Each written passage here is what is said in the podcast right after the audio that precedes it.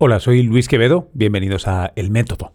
En este episodio vamos a hablar con Víctor Raúl López Ruiz. Él es catedrático de la Universidad de Castilla-La Mancha, eh, catedrático de Economía Aplicada y Econometría. Y vamos a hablar con él porque en su grupo de trabajo, por segundo año consecutivo, han llevado a cabo una evaluación del nivel y las causas de ese nivel de la felicidad de los españoles, españoles y, españolas, todo el mundo, del norte y del sur, más jóvenes, más viejos, eh, ellas y ellos. Y es interesantísimo lo que se desprende de allí. Además de, de, porque lo hubiera sido cualquier año, porque es el segundo que se hace y arrancaron en pandemia. Entonces hay muchas cosas que han sido eh, particularmente, bueno, al menos que a mí me llamaban mucho la, atención. Eh, además de eso, Víctor sabe un montón, no solo sobre lo del estudio, sino lo que circunda estos estudios de la felicidad, para qué sirven, qué limitaciones tienen y un largo etcétera de cosas. Os dejo pues con esta conversación que espero que disfrutéis y en las notas del podcast tenéis un enlace al website de, su grupo y, de él como investigador y allí podéis acceder a estos documentos y otros estudios. Víctor, eh, una, cosa que me, que me hace siempre darle vueltas cuando leo cosas tuyas es una de las maneras de explicar a lo que te dedicas es a medir la calidad y cantidad de la felicidad de tus conciudadanos. Eh, ¿cómo, se hace eso? Bueno, pues eh, digamos que la idea es, efectivamente, se trata de un intangible, pero si quieres, el por qué se me ocurre hacer esto es porque llevamos en esa trayectoria más de 20 años, empezamos en contabilidad, hablo en plural porque estábamos otro profesor también catedrático ahora de contabilidad y me metió en este mundo, en el de medir cosas que aparentemente son abstractas, ¿no? pero que crean valor. Empezamos en la empresa, seguimos en el campo, en el campo macro, y finalmente nos hemos ido a las personas a través de la sociedad. ¿no? Quizá mi formación también, porque como te he dicho, soy politólogo y bueno, sociólogo también, además de economista, pues siempre me ha, me ha apetecido observar y tratar de cuantificar los efectos que tiene en la sociedad determinados hitos. ¿no? Igual que los economistas, eh, pues estamos siempre obsesionados con el Producto Interior Bruto, pues también hay países, y ahí es donde se originó toda esta historia desde la Organización de Naciones Unidas eh, a finales de los 90, como Bután, que prefieren medir la formación bruta de felicidad y, ser ese su, su, indicador máximo y no el Producto Interior Bruto. ¿no? Y quizás no van desmedidos, porque realmente lo que hacemos con esto, lo que tratamos de medir eh, en vez de la producción de bienes y servicios, es eh, la producción final que tiene una persona como realizarse como individuo dentro de su sociedad, lo cual no me digas que no es interesante. ¿Cómo se puede hacer esto? Pues muchas maneras, tampoco es tan complejo, se mide la belleza, se, miden, si tú lo piensas, y es un intangible también, se miden eh, situaciones en, la vida que son cualitativas, pero esa información normalmente recae en la opinión, la opinión de encuestados. Y así es como lo hacemos. Llevamos dos años en este nuevo reto y fundamentalmente porque las, eh, las grandes eh, fuentes de datos, véase Eurostat, con la que hemos trabajado en audit, eh, en el proyecto Urban Audit, pues eh, han colapsado o están paradas desde hace seis años. Eran proyectos iniciales muy ambiciosos con muchas ciudades y ahora mismo no se trabaja con ellos. Entonces pensamos en, como teníamos esa trayectoria, pues echarlo a andar nosotros. Y así llevamos ya, como saber, dos años.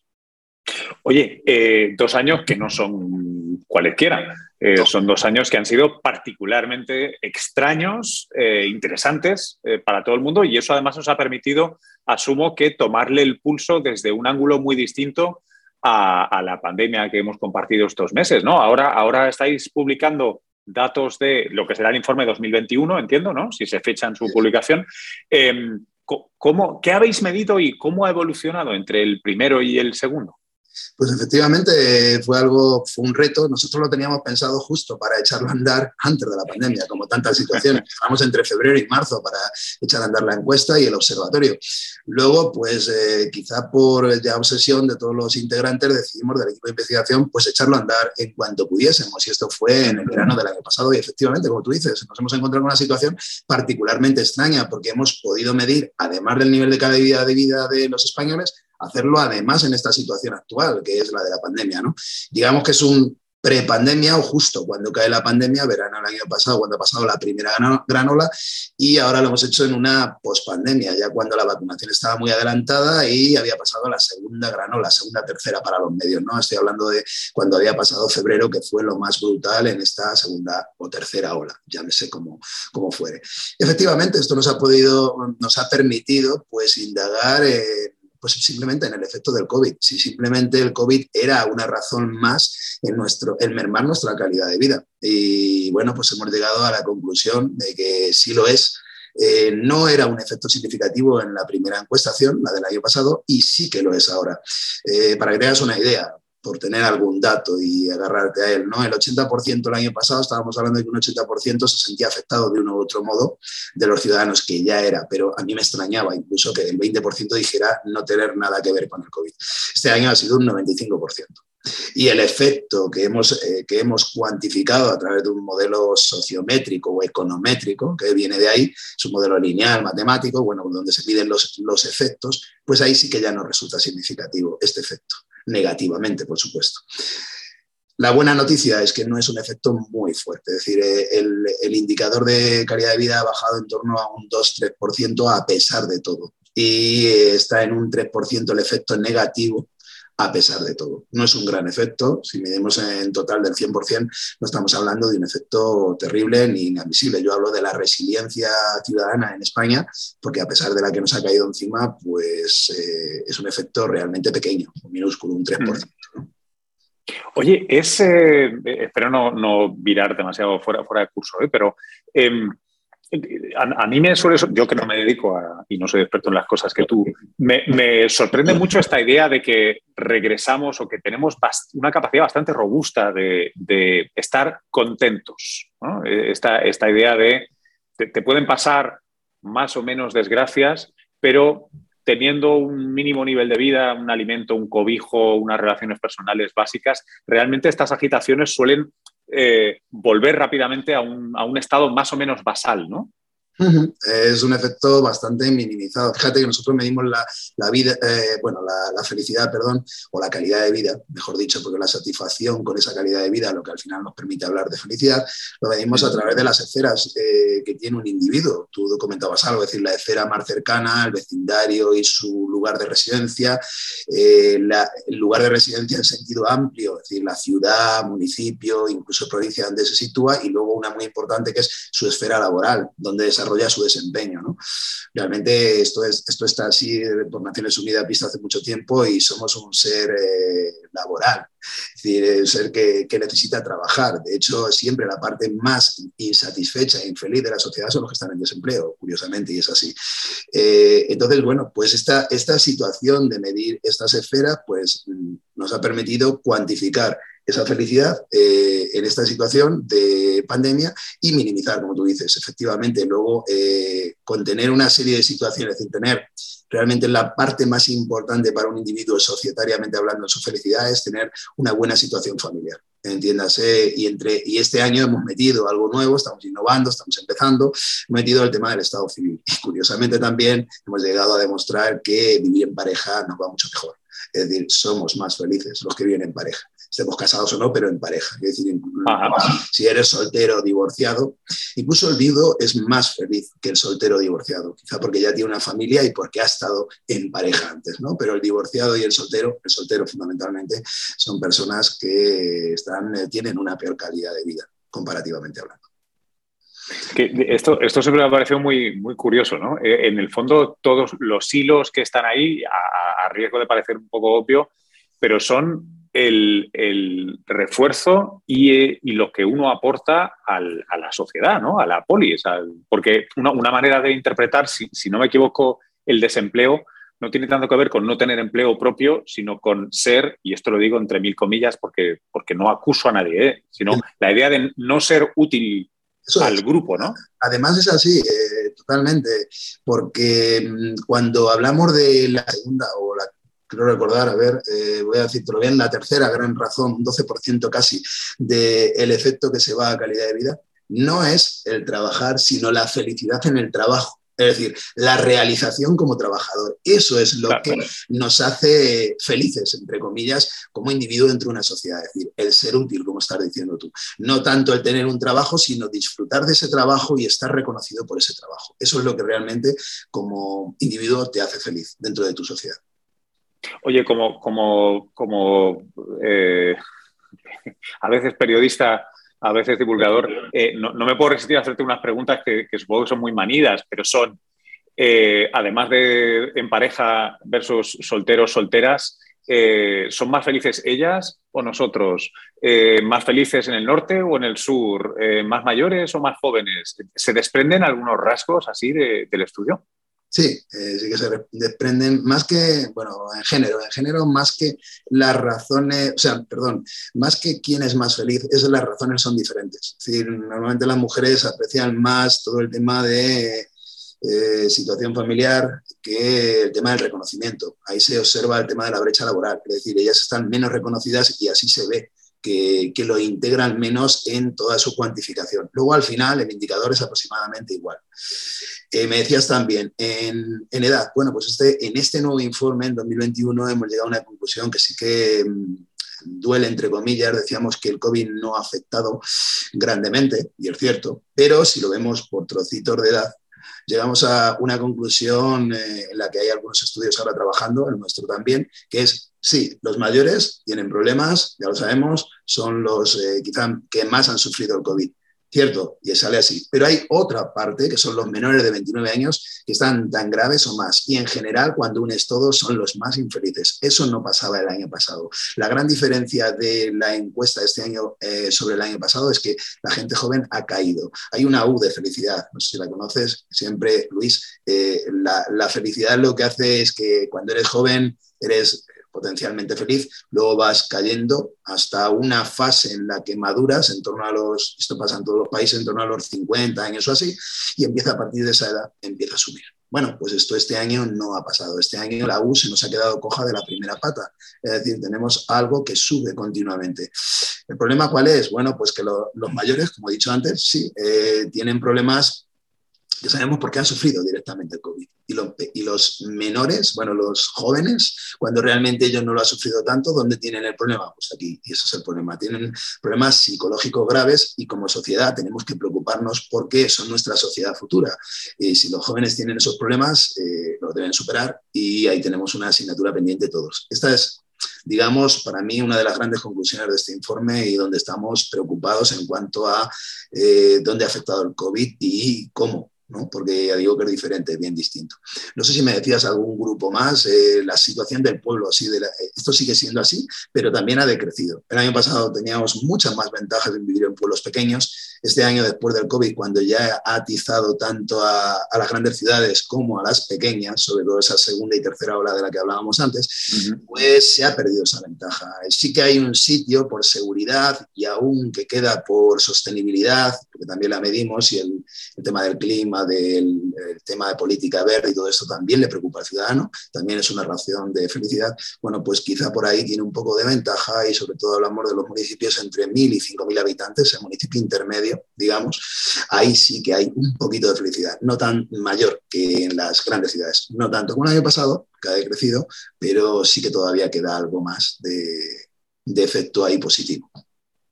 Oye, Víctor, hablas de cosas que son, eh, aunque suene de perogrullo, absolutamente fundamentales para, una mayoría de gente, ¿no? Quiero decir, yo creo que, bueno, es que eso, huelga, huelga decirlo. ¿Quién, no prefiere vivir contento con su vida? Contento en el sentido latino del término, que sé que en castellano es raro. Yo, yo que, como, como eres académico, el content, ¿no? El content eh, que se usa en, inglés que es, que es un poco más suave que, no, es jocoso, ¿no? No es contento de, hilarante. Em, una cosa que me planteo es, uno, es el segundo año que hacéis este informe. Em, ¿Por qué no se hacía antes? Y dos, parece eh, un material interesantísimo para luego trasladarlo a política eh, local y municipal o, comarcal, provincial, autonómica y estatal o europea, si me, apuras. Em, ¿qué, tipo de interrelación tenéis con la política después? Porque tenéis que ser de una utilidad tremenda. No, no todo es el IPC, ¿no? Tú lo mencionabas antes. hay, una, hay una versión eh, mucho más sociológica de la economía que va por ese, por ese lado. Yo te decía al principio el caso de Bután, lo que pasa que es verdad que estamos inmersos en una sociedad todavía tan economicista, tan preocupada por el capital, que todavía estas cosas pues, no se ven claramente. Uno prefiere ser rico y cree que con eso lo tiene todo. Y ciertamente hace mucho tiempo que se sabe que no la riqueza da la felicidad, se la puede dar a unos pocos y además de una forma coyuntural, pero el, sentido de felicidad ciudadana va más allá. ¿no? Eh, sí que hay una preocupación desde Naciones Unidas, como la hay por el cambio climático, como la hay por tantas otras razones. Sí que creo que los políticos atienden a estas cosas, pero algunos, no todos. Eh, ¿Por qué no se hace antes? Sí que se hace, sí que se hace estudios por, ya digo, desde Naciones Unidas, sí que hace un estudio con un ranking bastante claro por países, con una de aproximadamente unos 500 encuestados por país. Y bueno, pues con eso Europa, ya digo, hasta 2015 también hacía lo suyo. Eh, pero bueno, no sé, yo creo que, que, Luis, seguimos en ese empeño de que la economía, y soy economista, como te he dicho al principio, desde el punto de vista del capital lo es todo. Para mí no lo es. Y yo siempre, bueno, ya tengo una vertiente sociológica, como te he dicho al principio, creo que es mucho más interesante hablar de una formación bruta de felicidad porque te da respuesta a muchas cosas. Ves cómo funciona la sociedad y si eres un político, qué mejor que eso para tomar tus decisiones. Eh, seguro que acertaría mucho más. ¿no? Y, por ejemplo, vemos cómo en la sociedad sí que hay una preocupación que va subiendo, el año pasado también estaba, pero este año es mayor, que es el tema de la contaminación y la sostenibilidad. Bueno, pues son cosas que preocupan a la sociedad y que hay que tomar partido por ellas. Y la institución fundamental para la sociedad sigue siendo la familia, que es lo que te he dicho. Sí, será de orgullo, pero es bueno saberlo y saber por qué encuentras una cosa u otra o cómo el tema de, de, género, al final, pues ves cómo la brecha laboral pues le hace daño a ellas, en el sentido de que al final su satisfacción con ellas mismas está por debajo en ese nivel del hombre porque simplemente se ven menos realizadas por los techos de cristal, por lo que tú quieras, pero al final ahí hay una brecha que sigue pasando factura, ¿no? Todo esto es muy interesante. Yo creo que es la forma de tener una foto de la sociedad y de las relaciones sociales. Creo que no hay nada más importante que esto y la economía debería dar respuesta a esto y no al revés. Falta tiempo, hay algunos eh, catedráticos como en nuestro caso y dentro de nuestra institución que hemos decidido dar un paso al frente y tratar de medir esto y, bueno, y ponerlo en valor para toda la sociedad. Eh, pero sí, sí que se está trabajando en esto y creo que es una eh, muy interesante línea de trabajo que, que puede dar mucha mejores respuestas en muchas situaciones eh, a nuestra sociedad, ¿no? de, cómo, de cómo decidir, cómo tomar decisiones y cómo mejorarlo, en definitiva. Oye, Víctor, eh, tengo una última pregunta que, te quiero hacer que, espero me sirva a modo de contraste para, para, afinar el foco de quienes se encuentren con esto por primera vez. Eh, no sería demasiado lógico salir de esta entrevista, ir corriendo a mi librería de cabecera, la, central, el FNAC, lo que sea, y empezarme a comprar libros de autoayuda para ser más feliz. No, estamos hablando de esa felicidad, positivismo a pesar de todo, llueva o truene, sino de cosas mucho más fundamentales y sobre todo mucho más sociales, ¿no? No esta cosa, esta cosa tan empresarial del yo, del coaching, de... Sí, de hecho, eh, bueno, nosotros eh, lo presenté, no me importa decirlo, en el trabajo en mi, para ganar mi cátedra, pues presenté un modelo eh, de felicidad, en donde hay una parte, que es la que tú dices, la felicidad eh, individual, la del individuo, que ahí está recogido por desde tus propios sentimientos hasta la espiritualidad. Pero bueno, hablo de sentimientos, de espiritualidad y hablo de, pues eso es un sentir, no es ese. ¿no? Además, eso es muy difícil de medir y por sobre todo porque es particular de cada uno simplemente la espiritualidad forma parte de ella, o el que sufras una enfermedad psicológica o física también es parte de eso. Lo que sí hemos hecho es conseguir incluso saber qué parte es esa la que en España ahora mismo, a través de este modelo, qué parte afecta al individuo y cuál es la, social, la, felicidad social. Y es más importante la social, estamos hablando en torno a un 60-40. Esto lo hacemos a través de lo que no se puede medir, que, y por hipótesis, esto lo hacemos mucho los economistas, suponemos que lo que no se puede medir por razones sociales es porque es del propio individuo, ¿no? Y queda en torno a un 40%, lo cual es mucho, sí, pero eso sería el sentimiento de felicidad individual, que no es el que con el que estamos trabajando y por otro lado estamos trabajando eh, de nuestra sociedad en ese sentimiento y en ese estar dentro de la sociedad, en ese sí, cómo nos hace de ser felices, ¿no? Digamos que es como un hormiguero. Piensa en la hormiga, que yo siempre esto lo tengo de referencia, o piensa de todo el hormiguero. Estamos hablando de que a todo el hormiguero le vaya bien y todo el hormiguero esté contento de estar en ese hormiguero. A eso es a lo que nos referimos con felicidad ciudadana y en eso es en lo que seguimos trabajando. Lo otro, lo otro queda para mucha autoayuda y mucha eh, y mucha situación de ese tipo, ¿no? Que decías, pero realmente no es nuestro trabajo. yo creo que lo interesante aquí es saber por qué, como seres sociales, como individuos sociales dentro de nuestra sociedad española, por qué un español al final es feliz y más que por qué, qué razones le hacen ser feliz. Y a partir de ahí puedes mejorar las decisiones que tomes, tanto políticas, sociales, por supuesto, como económicas, te decía antes, ¿no? y no al revés. ¿no? Esa es nuestra, nuestra lucha y en eso estamos. Y yo creo que, que, bueno, en esto estamos avanzando. Y bueno, pues ahí os presentamos o queremos, lo tenemos libre igual, es de una universidad pública también, con lo cual al final pues tenemos ahí todos los datos libres para cualquiera que los pueda manejar. Y cada año pues vamos aportando un nuevo informe y esto hace que tú veas un bagaje, una dinámica también y que puedas comparar eh, bueno, también tenemos a Rumanía este año ahí metida porque tenemos dentro del observatorio a gente de aquel país y han decidido pues copiarnos entre comillas, es decir, aplicarlo ellos también. Y bueno, pues poco a poco si hay algún país más interesado, eh, interesado bien, pero nosotros eh, nos empeñamos en esto. Por cierto, si ahora recuerdo, el norte esta vez lo ha pasado peor.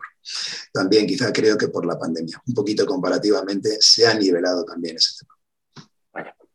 Oye, Víctor, muchísimas gracias. Voy a enlazar eh, la web y, los informes en las notas del podcast, me parece eh, interesantísimo y de fácil lectura, que, que no, es, no es solo para especialistas, es, posible deglutirlo eh, con un poco de calma. qué, buen trabajo, muchísimas, muchísimas gracias por, este ratito aquí en, en el método y espero liarte pronto para que vuelvas por aquí. Luis, pues cuando quieras, aquí estaré con vosotros en el método y un placer como siempre invitarle a todos a que lo lean porque sí, porque está hecho además desde el sentir de la transferencia y de la divulgación. No, eh, decir, ya tenemos también publicado el modelo que te decía en un artículo de impacto eh, de primer nivel, que eso llamamos del Journal Citation Report y todo esto, bien, pero aparte, este observatorio nace con el fin de llegar a la sociedad. Y así creemos que es algo, pues no es tu libro de autoayuda que, que presentabas, pero yo creo que se puede leer eh, el sencillo y bueno, aunque hay cosas que son evidentes o que pueden parecer evidentes, ahí están medidas y explicadas, ¿no? Bueno, pues espero que podamos aportar y ahí seguiremos. Muchas gracias por tu invitación.